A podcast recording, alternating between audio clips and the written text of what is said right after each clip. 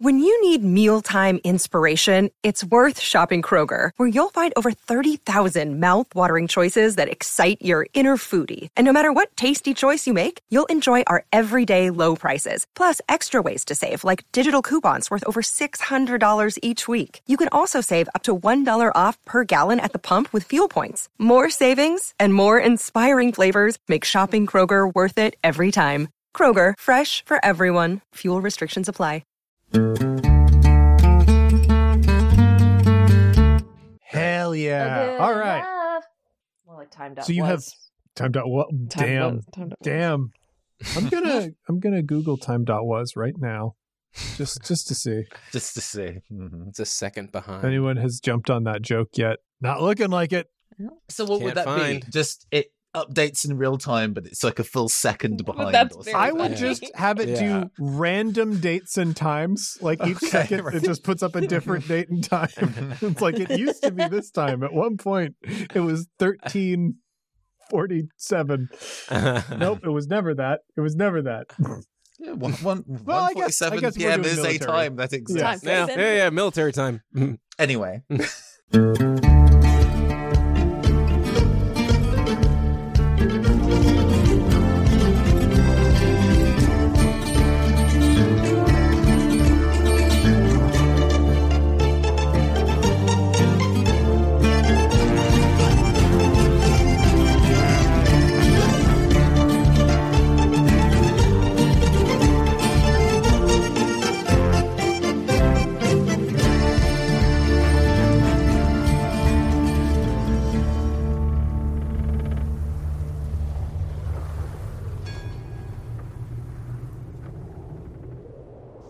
It is a gray day. As the skyship Uhuru is high up in the atmosphere, there are many folks who have drawn coats tight around themselves. The winds are not high up here, and the air is quite thin. So, in addition to being cold, everyone is tired. Everyone moves as little as they can and moves sluggishly. The fires are kept alight in rotating shifts as people rotate out quite quickly. On the ground below, those who are watching can see that slowly and surely the Uhuru is emerging from the forest. They are not quite there yet, but they are moving away.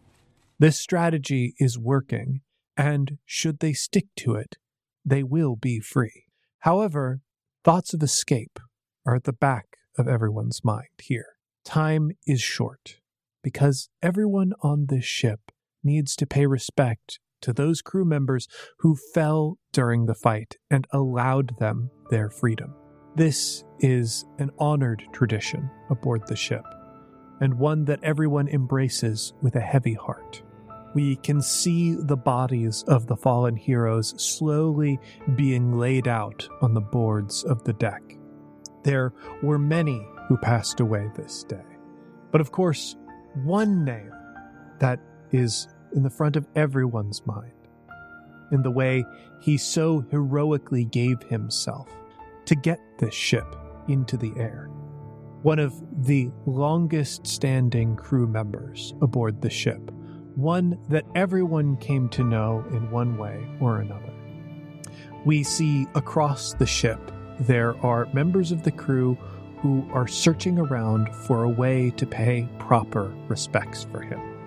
Some are doing this holding back tears, others are doing this with solemn indecision of what could be enough to offer their friend. And others do this with begrudging disgust, as they truly despise this man in life and cannot stand even more how much they miss him in death. The heart bell sounds as the ceremony in the ship is about to begin. Those who are working the furnaces are pouring sweat, moving in rotation, drinking as much water as they can allow themselves to keep the fires hot enough to cremate their fallen friends while the ceremony goes on. And people from the ship gather, I just want to hear what everyone looks like dressed in their their funeral clothes uh, and carrying an offering for their friend. We've uh, seen uh, the mourning gear of the uh, protagonists of this story before, uh, after the uh, death of uh, Daisy. Uh, when the rowdy R's were trying to uh, take control of the ship some time ago now. Um, and they have been wheeled out again. The captain has an alternate coat to the red feather one that they normally wear. Uh, this one, uh, black and embroidered. Um, similarly, a, a large uh, black tricorn hat uh, with a single white feather um, that he keeps um, poised low, hiding his face. Jonnit has a you know his his nicer clothing on, um, sort of a like maroon and gold vest. Um, that's you know the hues are probably more towards the darker side, and kind of paired that with like you know nicer uh, black pants and you know his his nicest boots that he's polished up for this. Um, I think he's got on a sort of a, a, res- a respectable bandana, um, and he's also. Uh, I don't know if we've ever really seen him with these, but he has gloves on. Hmm. Mm. Gable is wearing their mourning clothes, which I think we established that they're pretty femme. Um, just like black cloak, black skirt, um, and hair done up. Uh, but deliberately, they are uh, w- wearing uh, toned down uh, versions of like, oh, uh, wrapped up in a few more layers of garment, uh, just in case mm-hmm. that there's any lascivious ghosts around here. just like you're not gonna get me, you old creep. No, sir. Mm-hmm. so they're just very buttoned up from toe to tip. I, I should I should qualify that upon further inspection that you do notice that Jonnit's gloves are surgical gloves, uh, just in mm-hmm. case there's any kind of you know you know handling of the body. Mm. Um, and we pan across the crew of the Uhuru itself, and we see them in their funeral garb. A thing to note while we do see a lot of dark colors, uh, many folks wearing blacks, many folks uh, in, in tattered suits uh, that have seen a lot of use across the skies, we see people who clearly come from other traditions, folks wearing whites, folks wearing bright and vibrant colors. This is an eclectic collection of people from all across the face of Sphere. They bring with them and wear on their backs the different traditions of their homes, and each of them pays their respect in a unique way. And of course, in their funeral tradition, it is not just paying respect by dressing from their own cultures, but in the ways they see and respect the traditions of their fellow crewmates. This becomes apparent as Spit walks up to the front of the furnace before everyone on the ship. We all know why everyone's here today. We have. We have once again been called to take on the sad duty of burying one of our fellows. A number of our fellows. When we joined this ship, we knew this life would be dangerous. It is dangerous to run afoul of the law of the lands. But it is more dangerous still to be on a ship that is like our ship. The Uhuru, the Uhuru moves from port to port, and we do not simply take the wealth of others so that we can continue our own lives. We put our lives on the line so that other people may continue theirs, and that draws ire from many forces. Some of them, some of them the Red Feather Syndicate, and others beyond knowing or control. We do not know exactly what brought the wrath of the Forest Queen down upon our ship, but we do know the price that we paid. It was a price of blood and life. But we are here. We are all here because of the brave actions of these folks. Those standing in front of me and those laid out on the deck.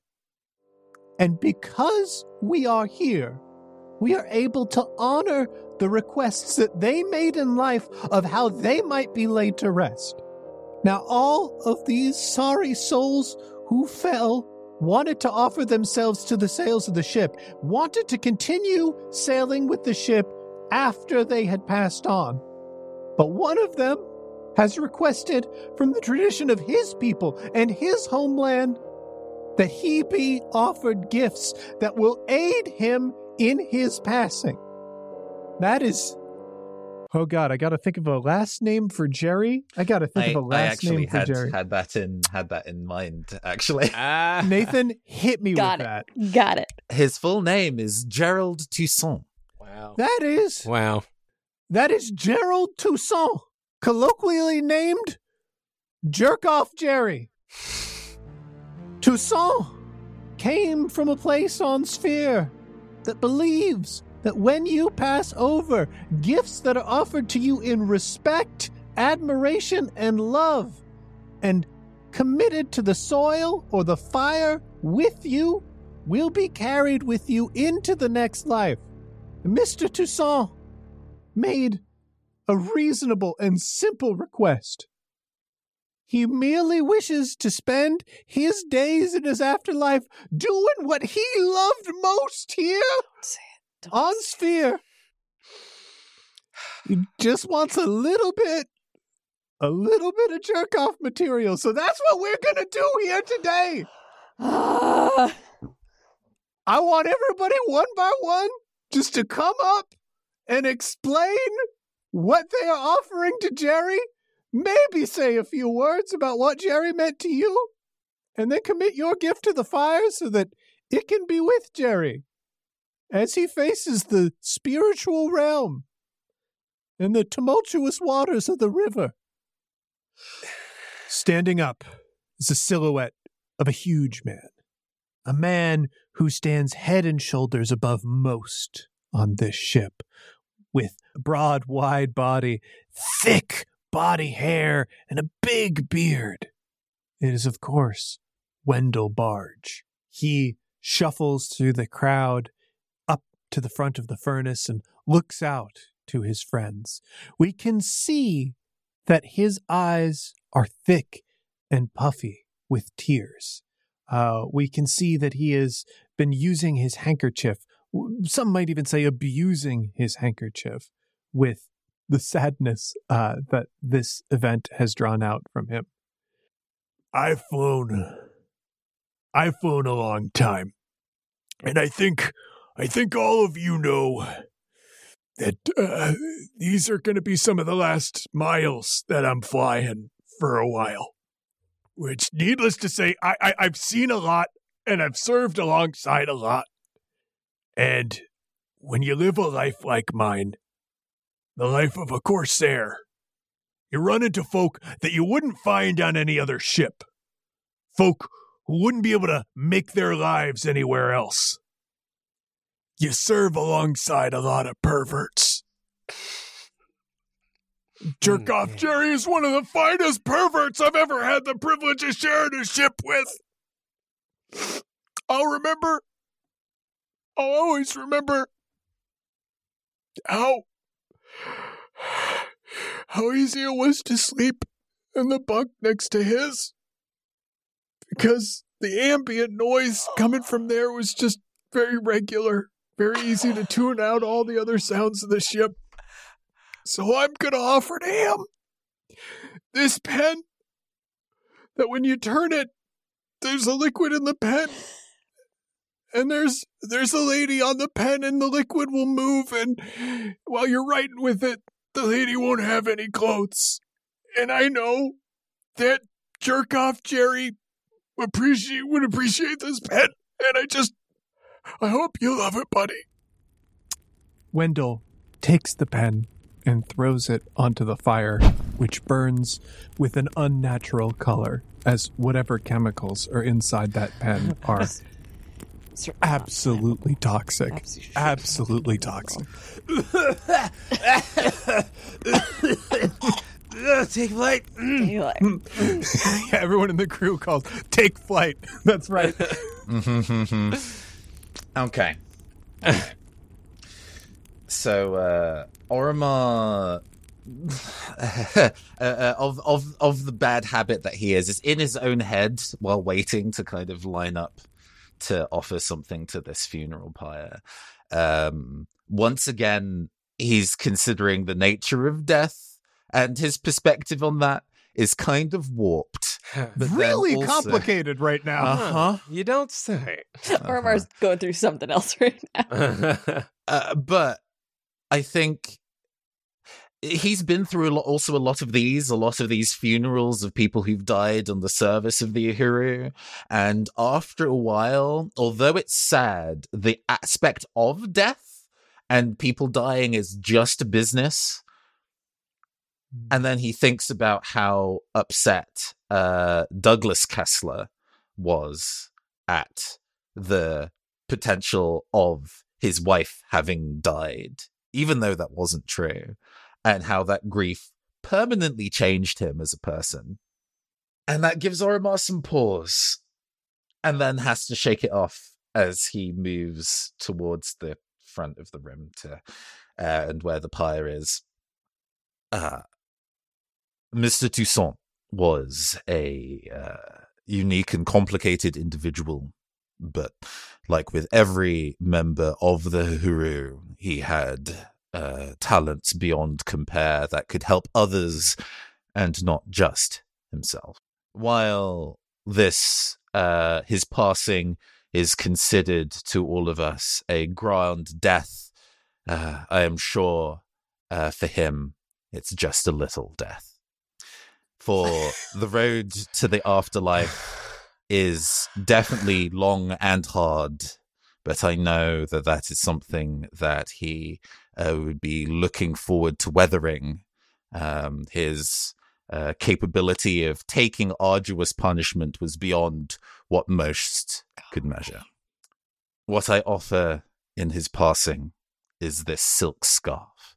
For to use it while living would be an incredibly dangerous venture. It would not, hopefully, uh, be such a risk in his current state. Take flight, Mr. Toussaint. Take, Take flight. flight.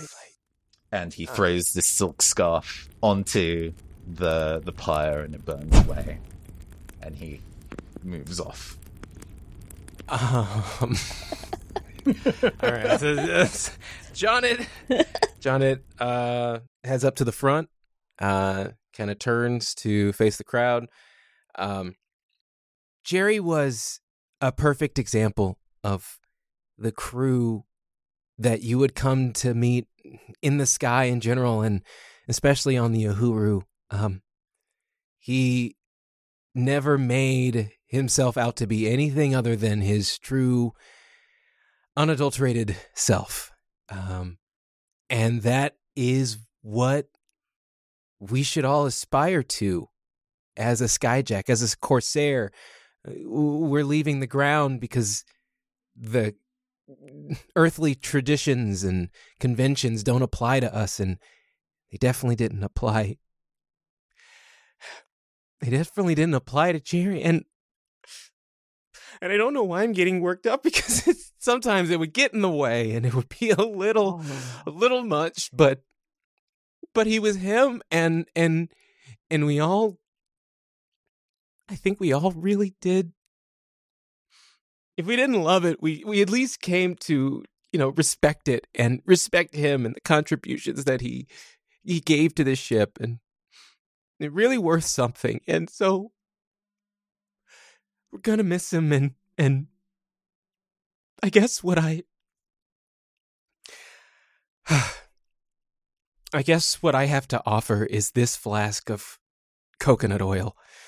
And I it's it's his favorite and it's as you all know, it's very strongly scented, and you you could kind of always know because he would tell you. He would tell you the, the, in the moments leading up to, after, sometimes during. But if he didn't say it, you could just you could just know there would be something in the air. And so here you go, buddy.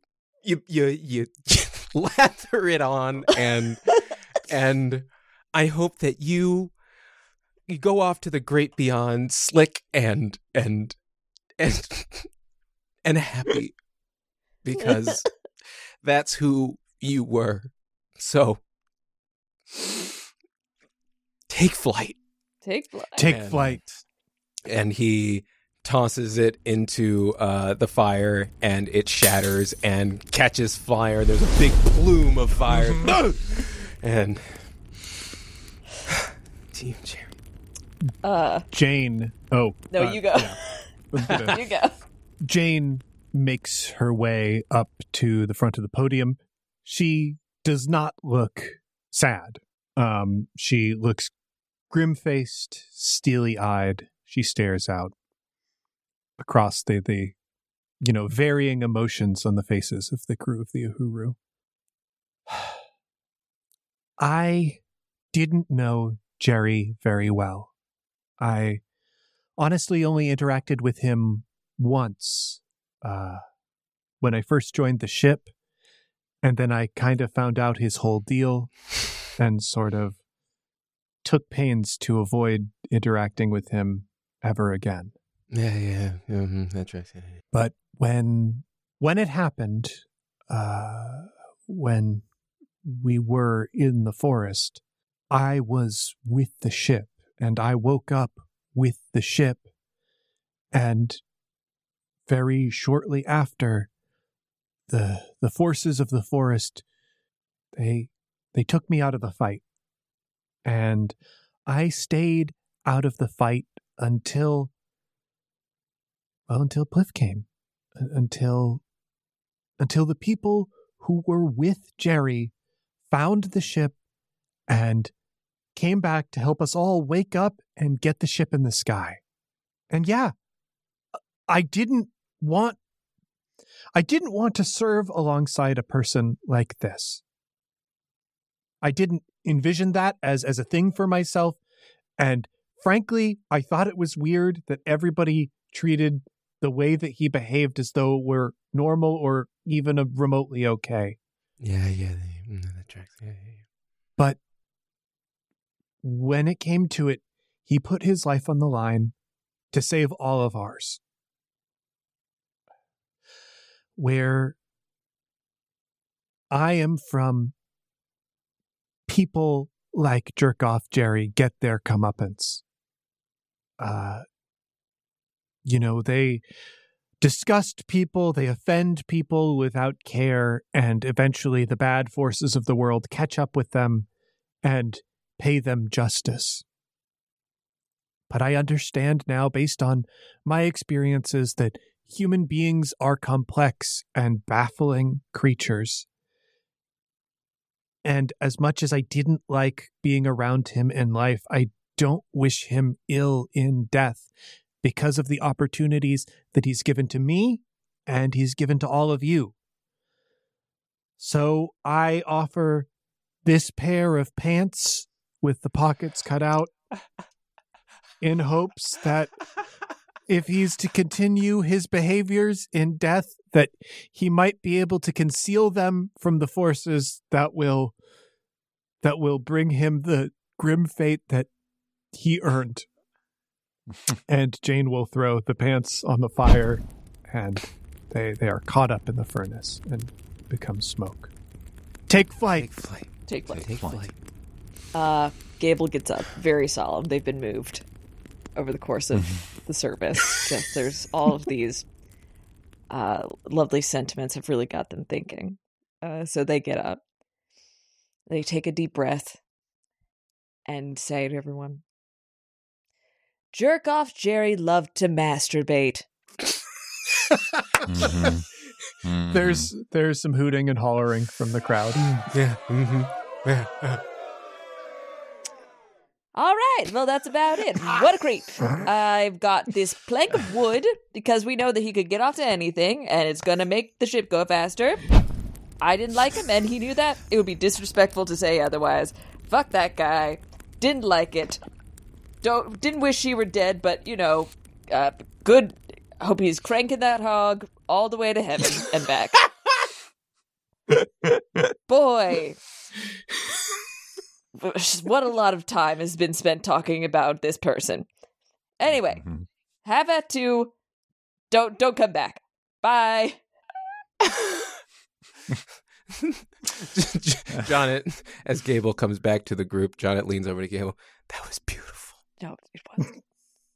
Fucking hate that guy. Thank you. It's the worst. Thank you. And finally, in uh, closing remarks, I'd, I'd like to, to bring up the, the person we all know uh, must have spent the most time with Jerk Off Jerry uh, because well, they they had so many shifts together. Um, and Nodos stands up from the crowd and approaches uh, the furnace. Ah like uh, hmm. it is true that uh, jerry being one of the senior members of the crew was usually stationed to be partner with me on shifts um, and i wish i could say that that helped me come to know the man to know who he was beneath all the constant jerking off. Um, but uh, my sentiments about Jerry are more in line with with Mr. Gable. I uh, Woo! Ooh, ooh. not not fought because when you're on a shift with him, it's he's not doing his job. He's he's doing his own thing. Fuck that guy. Fuck that guy. Fuck that guy. So I've got a mop because I know that I had to clean up after him many times in life, and I know no one's doing that for him in death. And so it's about time he pulled his weight in that fashion. Though, thanks for saving the ship. uh, Nodos will toss the mop on the fire. and The mop The cr- explodes into the biggest flame yet.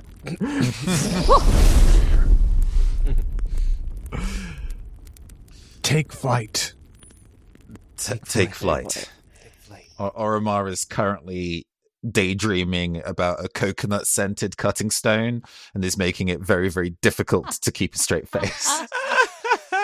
That's the name of uh one of the oh crap, I can't remember his name now. Some kind Nope. of Skyjack's porn parody album, indeed, yes. Yeah, yeah, yeah. At least I'd be able to see them c- hit. At least I'd be able to smell them coming, I suppose. Mhm. All of his enemies. We're all learning lessons. Not the right ones, I would think. But we're all learning lessons from Jerry. A Jimmy Buffett. That's a Skyjack's Jimmy Buffett song. Right God there we go. Yeah, yeah, yeah, yeah. yeah. uh, true, true, truly, though, uh, Gable, in some of the earlier stages of the crew of the Uhuru, he was actually a pretty astounding navigator until he found um, navigators with a better attention span, but um, was able to make solid contributions uh, to to the the crew uh, beyond slowly dehydrating himself at the time. He sucked, for sure. I don't disagree. Could Give you a big pat in the back and like a a a, a, a stalwart holding like hold yourself up. It's gonna be okay. He sucked so bad. yeah, I, I, there there is there is an initial flinch in that he was not uh, expecting physical contact, and it's like, oh yeah, that's that's a thing. Oh, Um, sorry, and sorry, then- sorry, sorry, sorry. No, it's it's it's fine. If I don't get used to that, I think being a captain would be incredibly difficult.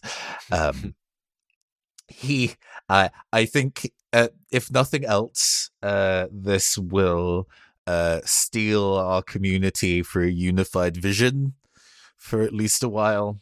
Whatever vision you want to personally uh, put in your head. Yeah, not that one. Not with the face you're pulling. It doesn't have to be that one. It's I don't fine. want to do this no, no. anymore.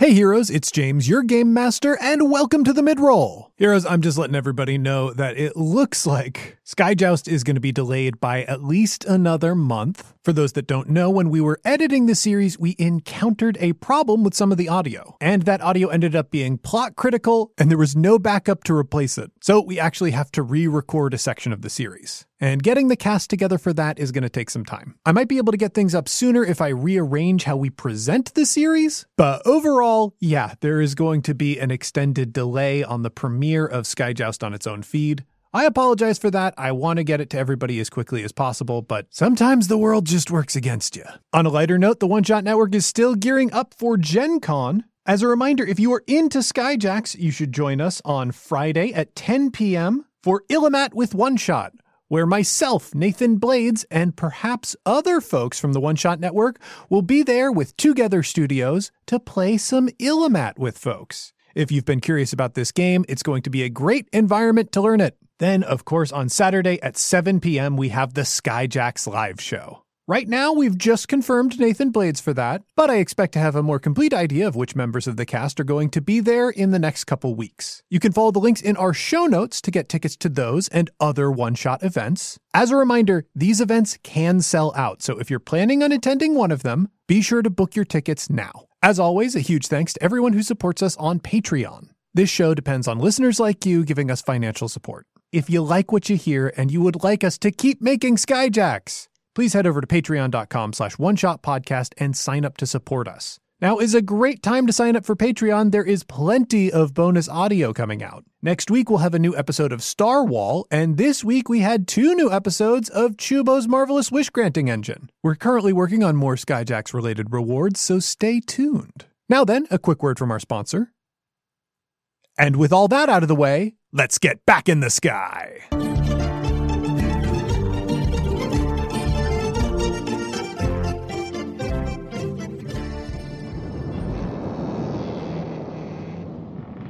we see the crowd now, and I think all of them, everyone aboard the Uhuru, realizes they were holding their breath at the same time, waiting for something that they couldn't quite put their fingers on. This is a funeral. One of many funerals the ship has unfortunately had to hold of late. And it is missing something. Even though Spit has already welcomed the final speaker, the final offering has been burned. They were expecting something more.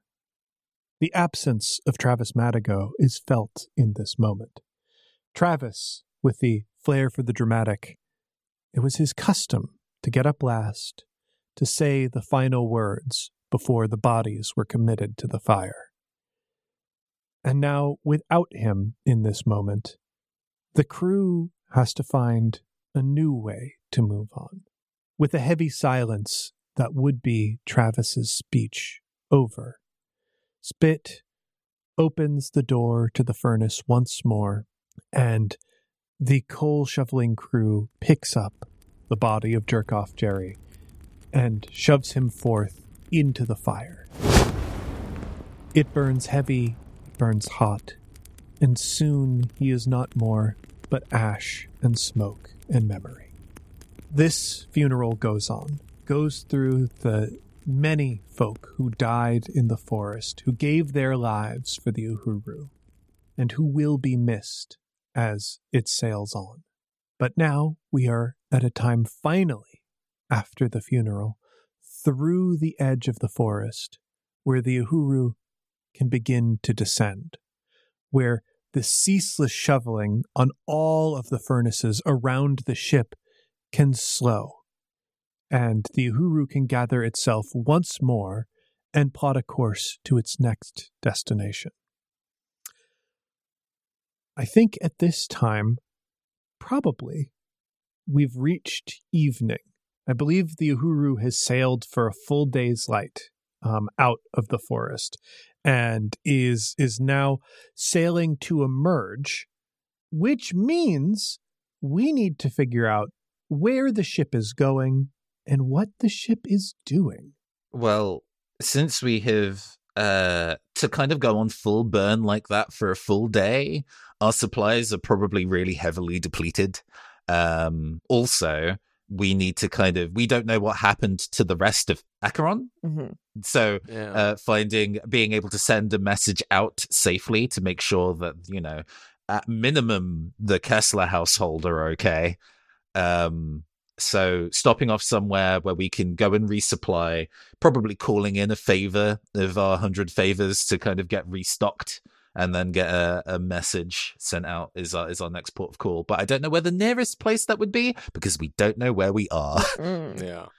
I think there's like Jonnit is kind of getting himself he's he's been checking and going up to the crow's nest in the time since the funeral just as like in the similar way where you would be trying to hold your phone up to try and get better bars Mhm. he's like Mhm. if i'm higher up i might get a better chance of being found by like the note um that zana will if if zana is out there she's probably uh uh writing some kind of note to me so i'm trying to be in a better position to uh receive it Mhm. um so he's very pensively just kind of like going back and forth in the crow's nest So this is going to be a magic check.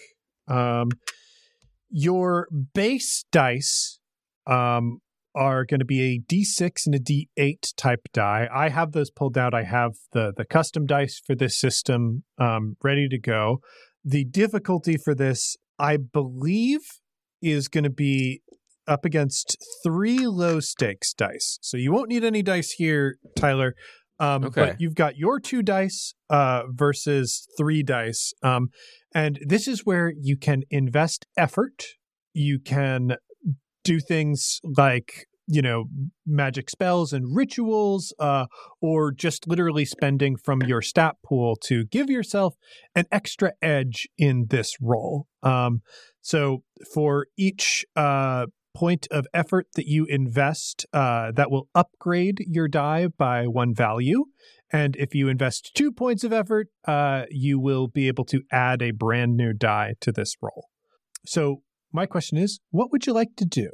I think Jonnit is probably going to, um, yeah, in in trying to like focus and channel. There's a bit of like rhythmic beat making that he's doing, just as a like a almost passive, like it's it's a habit, but it's also a spell. Um, and so he's going to uh kind of like be drumming along on his chest as he's just kind of like opening himself up to the universe. And I think in doing that, he's going to I don't know. This feels like a magic thing. I don't know if it necessarily taking damage, but like This he's gonna do the magic. yeah. Uh he's going to kind of like take a small chomp chomp on the tip of his thumb to uh get a little bit of blood and try and boost this the spell with a tiny little bit of blood magic as well, Mm. just to All see if uh he can get some kind of heading. And it looks like, I'm sorry, you had three dice in this. Um, uh, I forgot to adjust your sheet. So, yeah, three dice. Um, that is, that, that, that seems perfect to me. Um, so the question that I'll have is, are you going to spend anything from your magic pool in order to, to boost these dice from a mechanical sense? Yes. Okay. Uh I think I will spend 3 from my magic pool. Perfect. We're kind of testing the waters of the new system. Yeah, yeah, exactly. Hey, you know, and who, who knows how many rolls that we're we're, we're going to do today? So that seems good to me. All right. Uh, so you got success and uh, fate on this. Um, so the success is you are going to be able to determine where the ship is. Mm-hmm. Um, fate is something that like coincidentally happens uh, that will be like fuel or or helpful to you later on um, in the adventure. Uh, you'll it, it's a point that you'll be able to spend to soup up one of your roles later on, or spend on one of your abilities. But you know where you have emerged from the forests, and like the way that I think this works is you have been spending a lot of time like going up to the crow's nest, looking around, um, you know part part of it i think was you doing exactly what you said you're you're just trying to be available trying to be as available as possible to the universe and the messages that it might have for you. Um and and you know be a distinct point where one of Zana's feathers might be able to reach you. Uh, however there's a lot of downtime up there and i think there's only so much time that Jonnit can sit with the worry uh, that he would have for his family and community while he is alone up in this crow's nest. And I think Jonnit fills that downtime by going through his paces as a star watcher. And you were caught in a very amorphous space. While you were in the forest, you were in the Queen's domain. The Queen's domain is sphere, it is on sphere, but all forests are connected. Her forest is the one forest, and that is all forests. Uh, so finding your position on the world of sphere was extremely difficult because it was one place and it was moving and it was still at the same time. But now, as you emerge, the different readings that you took, like, oh, we are summer headed into winter and we see that there are 10 stars visible in this sky, and the wind is moving in this direction, and we are at this elevation, and so on and so forth. You gather your readings and you run through the various equations in the different traditions of star watching that you have been trained in, and you find that you have emerged in a place that should be hundreds of miles from Acheron. It would be weeks of travel to return to the place that Acheron was. Um, because this was a successful role, I'm going to ask you, Tyler, are you on the. I'll, I'll give you a choice. You can either be close to a port uh, where you would be able to refuel and uh, restock your supplies, but it will be in Red Feather territory. Or you can have emerged in a place that is on the edges of the rediscovered world, not quite within Red Feather territory, but there's also nowhere close by where you might be able to resupply. What are you more interested in? Um, oh man, I feel like putting the Uhuru into a scarcity mindset is kind of interesting. Um, you got all the um, money in the world, but nowhere to spend it. Yeah, yeah, yeah. yeah. Um, so yeah, I think I think it's like John. It's John. It's checking checking the stars, running his calculations, and it slowly starts to dawn on him. He's like, oh, I think I know where we are. I think I know where we are. And it's like, oh my God. And so he's like checking his map, he's looking and he's triangulating. And then it starts to sink in. It's like, okay, well, we just left the sea of trees and now we're on the other side of of sphere. Like this doesn't make any sense and like this isn't this isn't near anything um that at least is on his map. Um and so there's a level of like there's a level of relief but then it's like a ah, this ship this ship. Um, and so uh, I guess there's I think it's like a net positive where it's like I'm going to tell I'm going to tell everyone that like we're out of the the queen's the fourth queen's domain, but you're not exactly going to like uh, where we are because um, I know mm-hmm. we will get somewhere that could have something for us to restock on, but it's like up until then, like we're gonna we're gonna have to be a little crafty. So um, he kind of packs it up. He he goes to the ladder that'll take him back down uh, to the to the deck, and then he stops. He kind of turns around, holds his breath for like another moment, another beat for like any kind of like waft of a feather, and then he sort of slides down uh, the ladder and he goes to I, I, he goes to the the helm uh, to see if uh, deliver the news to whoever's like driving the ship right now. I believe that would be Gable. Yeah, that's probably me. yeah. Mm-hmm. Uh, so he kind of comes up to Gable uh, and is like, Huh. uh, "Hey, hey, hey, uh, you uh, you thinking about Mister Toussaint?" Every time I I realize I don't miss him, but I am expecting him all the time. Yeah, It's like being I- constantly jump scared. You're in a haunted house for years, and then suddenly you leave the haunted house. I think Gable, that's kind of like a diet or or light version of actually missing someone. Mm. well, But we don't have to. Yeah, yeah, yeah, yeah. You were pretty clear in the in your in your eulogy. well, Uh, so uh, oh, I do. I have something. I have something to report, which is ooh. Uh, Gable. I think we are officially out of the Queen's domain. really? So, yay! Oh my gosh. That's Yeah. fantastic. Oh, where are we? Uh, okay. I'll I'll Uh, put us on a course to set to set down. Uh, w- well, um, because that's a that's a great question. Um, because I, I I think um, y- you tell me where you'd like us to be. Um, and I'll I'll let you know that it, it- it's not going to be that. It's not going to be that. So I I will say a place that I want to be, and then you'll say yeah, and it's not. going to be wrong. It's- It's, going to be wrong. It's so be- any sort of thing I say will yeah, be like, anywhere. okay. Truly, unless it's right, and there's one case where it's right, and you get a a, a million points from me, but it's going to be wrong. Okay, I'm gonna guess that we are outside of Acheron, and this was just a bad dream.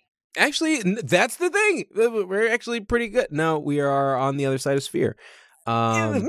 I think we left we left the Queen's Forest, um, and uh, we are in uh, in un- uncharted uncharted skies. Um, so so John is going to hold up a map, and he's essentially going to uh, like take a take a small dagger and use that as a pointer, and he's going to point to Acheron. Is like this is where we were, and maybe in like the top right Mhm. corner of the map, and then he's going to just trail a line down to like the farthest left corner of the map, where it's like it's it's mostly sea, it's forest, sea, patch of forest, and then like there's forest, but it's also that's the end of the map. Oh, And so it's like, I think we're somewhere over here. So I think if we fly straight and uh and and without delay, we should get back on the map in 2 days time.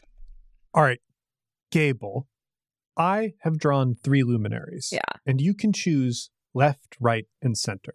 Hmm. Left. What would you like? Left. Left. The bounty. Oh, That's interesting. That's very interesting. what does it mean? So the bounty is wealth, plenty, and generosity. Uh, the divination is wealth awaits you if it is not with you already. You have more of what you seek than what you need. This is generally a good thing, though it can attract unwanted attention. The bounty is made to be shared. Those that find the bounty lose it from greed, but never generosity. So, we're in a far flung corner of Sphere. And Jonnit is under the impression that, like, we're not going to like where we are. However, this kind of leads me to believe that Gable knows something about this place or area that is remarkably advantageous to the Uhuru. And my question to you is what does Gable know? Interesting. Interesting. I think what Gable knows is that this area is so far that it is completely unmonitored by both red feathers, regular Araners, and also it is such a flat expanse, it has no bodies of water around it at all. Hmm.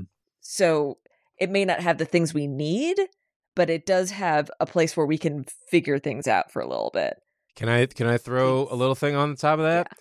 I feel like it could be like an understood thing where it's like uh travelers don't come out here, but the ones that do and manage to come back have somehow like usually they come back with like a very rare kind of griffin. Like Mm. there there are like flocks of griffins that sometimes like emerge from where you can calculate is this side of the world Mhm. um but it's also like we don't go over there sometimes the griffins come close enough to us and you can you can nab a good one but other than that like uh-uh uh-uh Mm.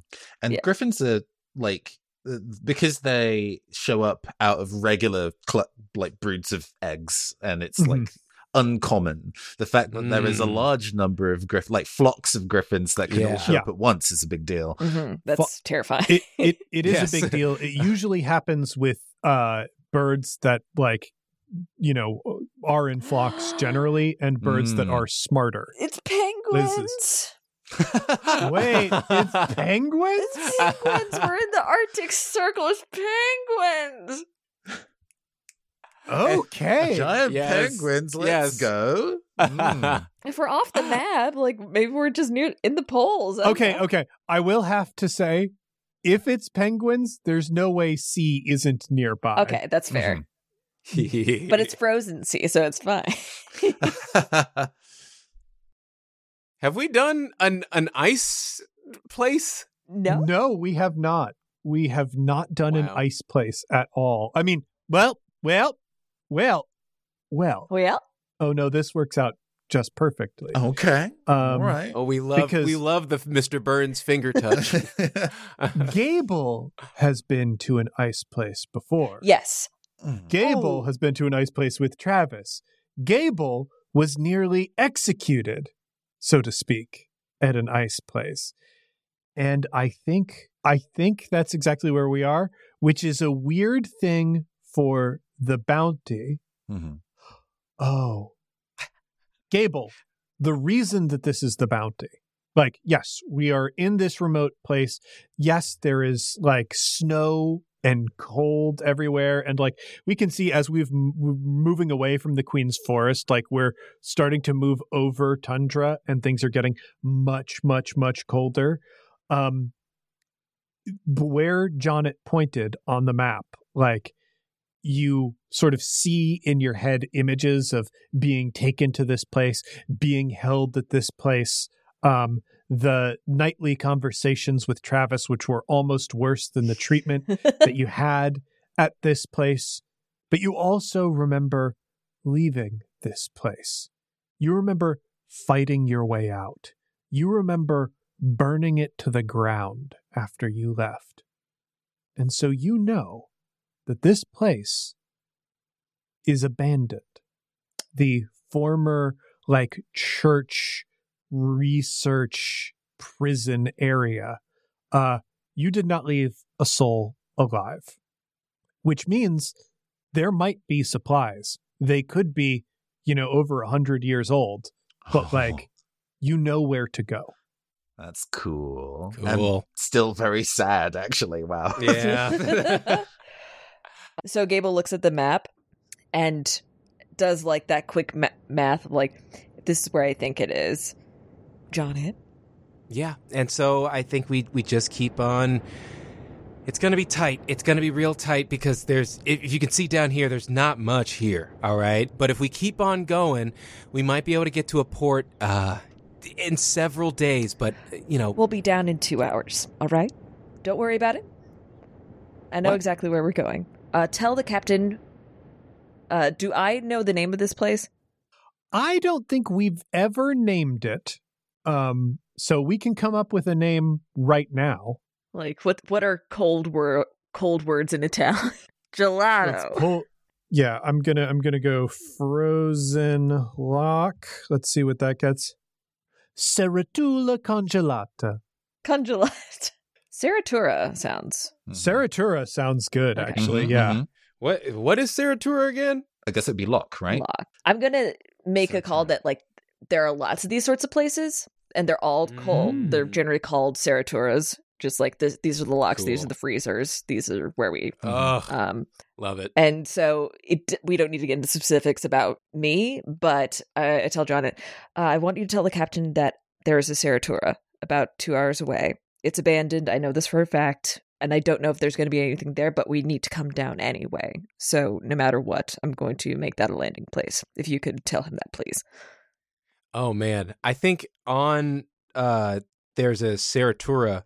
I think Jonnit immediately has like a knee jerk like chill go down his spine not induced from the cold sudden cold weather because that's one of the things where as he was kind of growing up and vying to get out to sphere and explore he was like one of those things where eventually when you imagine your mind goes like what if i what if i meet a a guy with a, the a giant what if i go to the lightfellow ranch but i i pay for my own stay and i come back rich and then and then and then i'll i'll buy i'll buy a house and then some and then i'll see a Seratura. whoa no ooh, ooh, no no i would no ew no i i not ill but like ah i could never Mhm. but man, one when I get out, and so it's like one of those like dark holes, and so he's like, Sarah, It's abandoned. What? Uh, Long abandoned. I don't want you to. like, how abandoned? Extremely.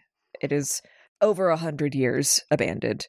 Unless it has been occupied by polar bears, I don't imagine that the church would want to reoccupy it. Okay, uh, yeah, okay, okay, yeah, uh, on it. And uh, he like snaps back into into uh, our our confident Jonnit. He for whatever reason does some sort of salute to Gable. All right. and like, I, I that's not that's not something I do. Um, we could. I'm out of We here. could be salute. Uh, is that? Do you want let's that? try it out let's try it out for like a day and and we'll reevaluate it after that and so he like he like gets a pep in his step and like runs down to tell the captain uh where we're headed Mm. We find Oromar, I imagine, in his office or where? Where? yeah, no, we're in the office. Um, he actually has um, he's changed back out of his like mourning wear, and there's uh, a bunch of layers on. Uh, apparently, one of the coats in his collection is one with a fur collar, and he has a little scarf on, and he's uh, I think he has mittens as well, actually. And Oh, I uh, like that. uh, when um, Jonnit kind of Arctic action Oromar. Well, Um, yeah, uh, Janet comes in and the, the captain kind of, you, you, you you maybe knock, maybe don't at this point. If the people barge in, it's usually one one of the people one of the people that he knows who would uh who i think i think what it what it is is uh the door starts to open Mhm. pauses it closes and then there's a knock Mhm. on there yeah uh without turning around or while turning around. Jonnit Kessler, honestly, uh, you and Gable. you don't know it's me you don't know it's me though Well, it was. Uh, it would be one of three people who uh, never have the sense to remember to knock. And I uh, almost did though. I almost did. I'm getting better. true. I have Everyone's kind of a little drunk with power right now of not having to knock everywhere they go on the ship. Um, I can go anywhere.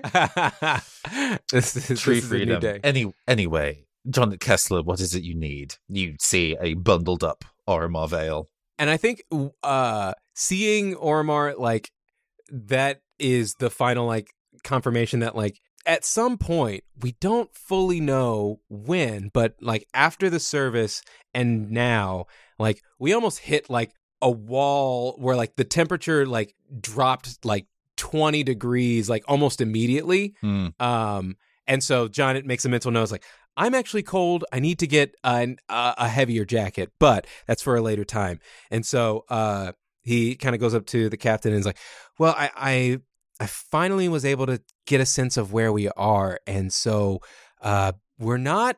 And he rolls out the map. Mhm. We're not on the map yet, but. Hmm. And then he points to the bottom uh, left corner. Uh, we're on our way there, and um, and I am saying that we should try to aim for points to a point in the map uh, around here where there's likely to be a port. But Gable is saying that um, we should be able to land somewhere that might have a place for us to resupply in like two hours. But she's saying that's a Saratura. Oh, wait. Though of of course those would be be out here, but there's like a there's a pause, and Oromar goes through a handful of different things first in his head. Uh, one, the kind of like, oh, I guess I would count as somebody with non-standard ability. Well, I guess not anymore. And then immediately thinks about the large number of magical people who are aboard the Uhuru and is filled with immediate concern and then an important yeah. an important thing uh, to note is the Saraturas were probably active like 90 years ago sure, sure, or sure. something like that like so it, so there uh, real quick are there in this day on sphere active Saraturas or are they all kind of like it's understood that they used to be around they used to be a housing place but now they're all kind of more or less abandoned so more more or less like okay you know this yeah. is the the the Saratur like imagine in the history of the catholic church they did inquisitions like they had the inquisition we're a bit out from the inquisition now but like only a couple decades so mm. you hmm. go well i know they used to do that but they're still a powerful organization are they yeah. still doing any of that like yeah hard okay. to know hopefully well, not does the church oh well, uh, real quick, does the church acknowledge what they did during like the hmm. heyday of the hmm. Saratura, or are they kind of like that was that was another time, another like that that wasn't even us, or things like that? Well, okay, okay, folks. Here we are. We're back at uh rolling for information. Gotcha. Um also Nathan, you, I feel like I stepped on No, you're good. Uh, I was like maybe I need to rewind what I was saying before, but to be honest, this is more important. Let's go find out what we know about Saraturas and then Oromar can react. Okay. Um so uh this I'm gonna make a average low stakes roll here. Um, Jonnit, your intellect is four. You have one eight sided die. Um, uh, do you want to spend anything on this roll, or I feel like John? Good?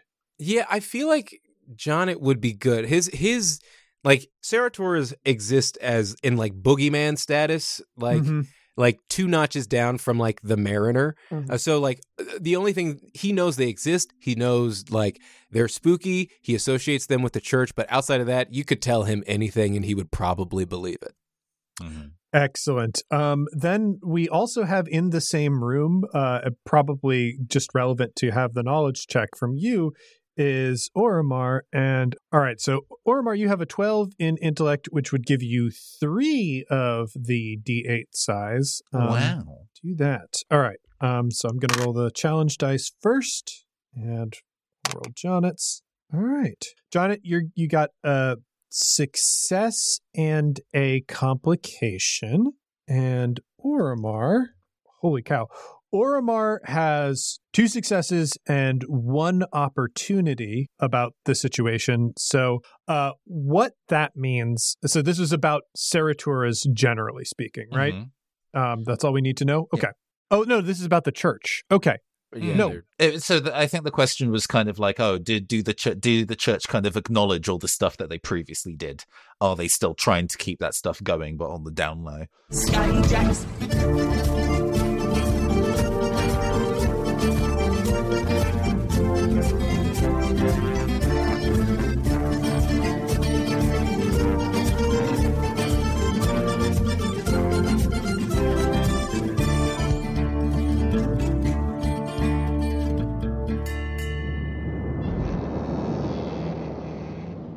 So we find ourselves in the bowels of the skyship Uhuru to a part of the cargo hold that has been rearranged to have many benches and boxes look like uh, desks in a schoolroom.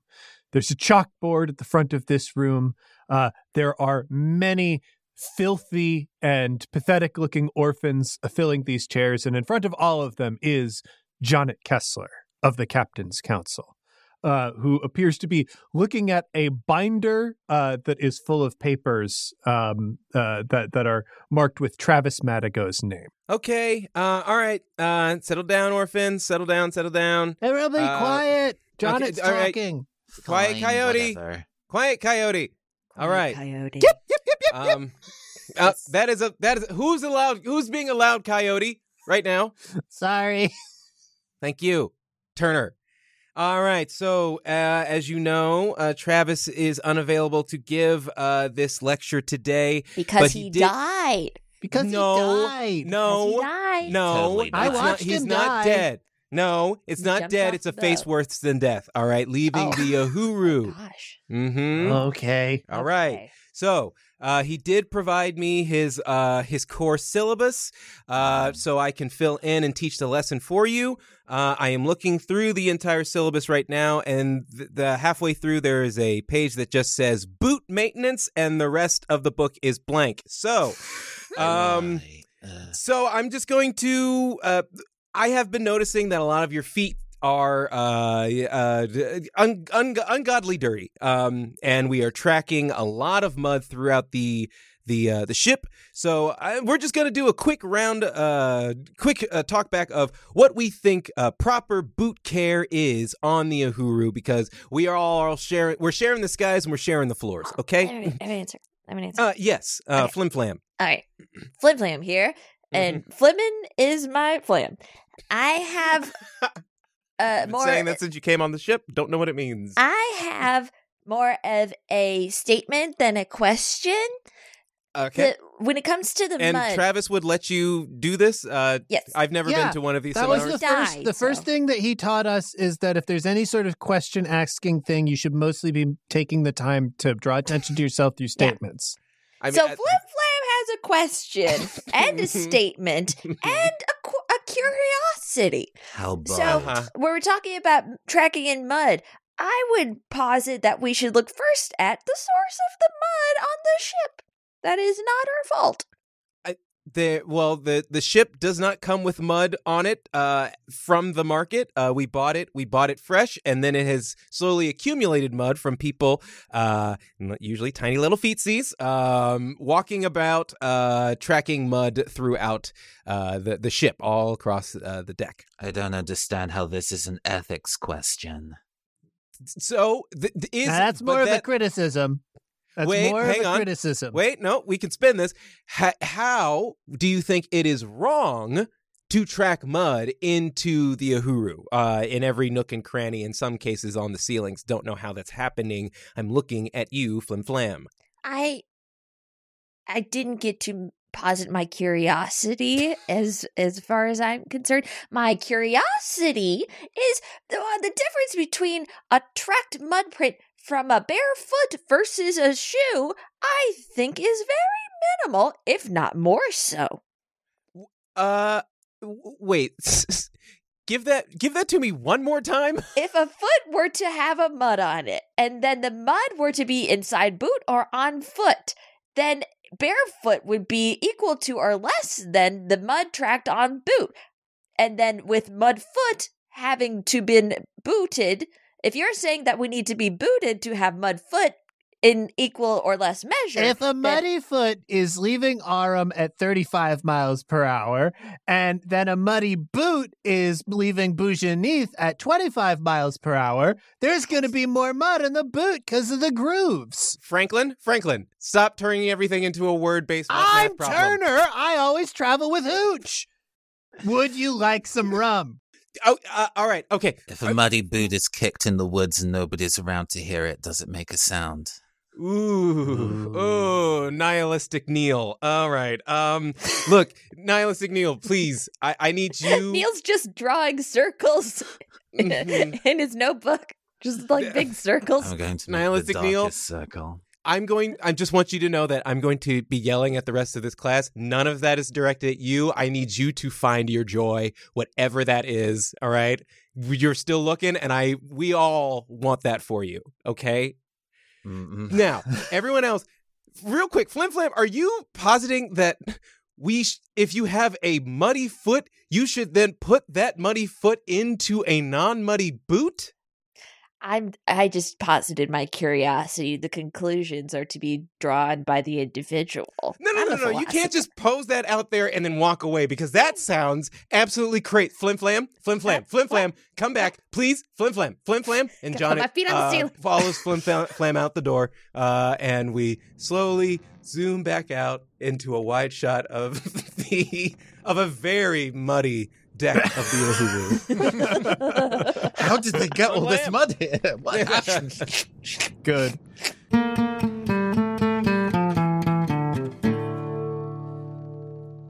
Campaign Skyjacks is a one shot network production. For more information, be sure to follow us on Twitter over at CampaignPod for updates about live shows and other events we might be doing. Design Doc started as a podcast about designing a role playing game. Over the years, it's turned into so much more. It's a show about the challenges of burnout, making money from creative projects, and what goes into bringing a game to life. Come along with Hannah and Evan in a living documentation of the game design process. One review described it as the audio equivalent of taking a hike with a good friend. You can search for Design Doc on Apple, Spotify, or wherever you listen to podcasts. You can find more great gaming shows over at oneshotpodcast.com. Jonnit Kessler was played by Tyler Davis, who can be found on Twitter and Instagram at Tyler A. Dave. You can stream his short film, Lining, on the Roku app. Gable was played by Liz Anderson, who can be found on Twitter at Liz Anderson underscore underscore underscore, or on her podcast, Paired. Travis Madigo was played by Johnny O'Mara, who can be found on Twitter at Johnny in Briefs or on his podcast, Bill Buds. Captain Oromar Vale was played by Nathan Blades, who can be found on Twitter at Phantom Arts ENT or streaming at twitch.tv slash the Neoncaster. I am James D'Amato, your host and game master. You can find me on Twitter at OneShotRPG or on my podcast, One Shot. The original music featured in this podcast was written, composed, and performed by Arnie Parrott. You can find him over on Twitter at Arnie Parrott or on his website, ATP Tunes.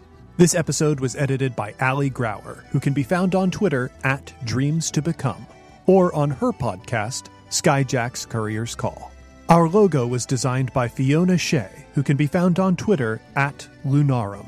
The World of Sphere was inspired in part by the music of the Decemberists and Illimat, produced by Twogether Studios. This show was made in part by using a modified version of the Genesys role playing system, designed by Sam Stewart and a team of talented professionals. There are no kings. Take flight. Strangers who've ever been kind, and once for our friends. Twice to the dearest we're leaving behind, who know we can never deny. The call of the sky.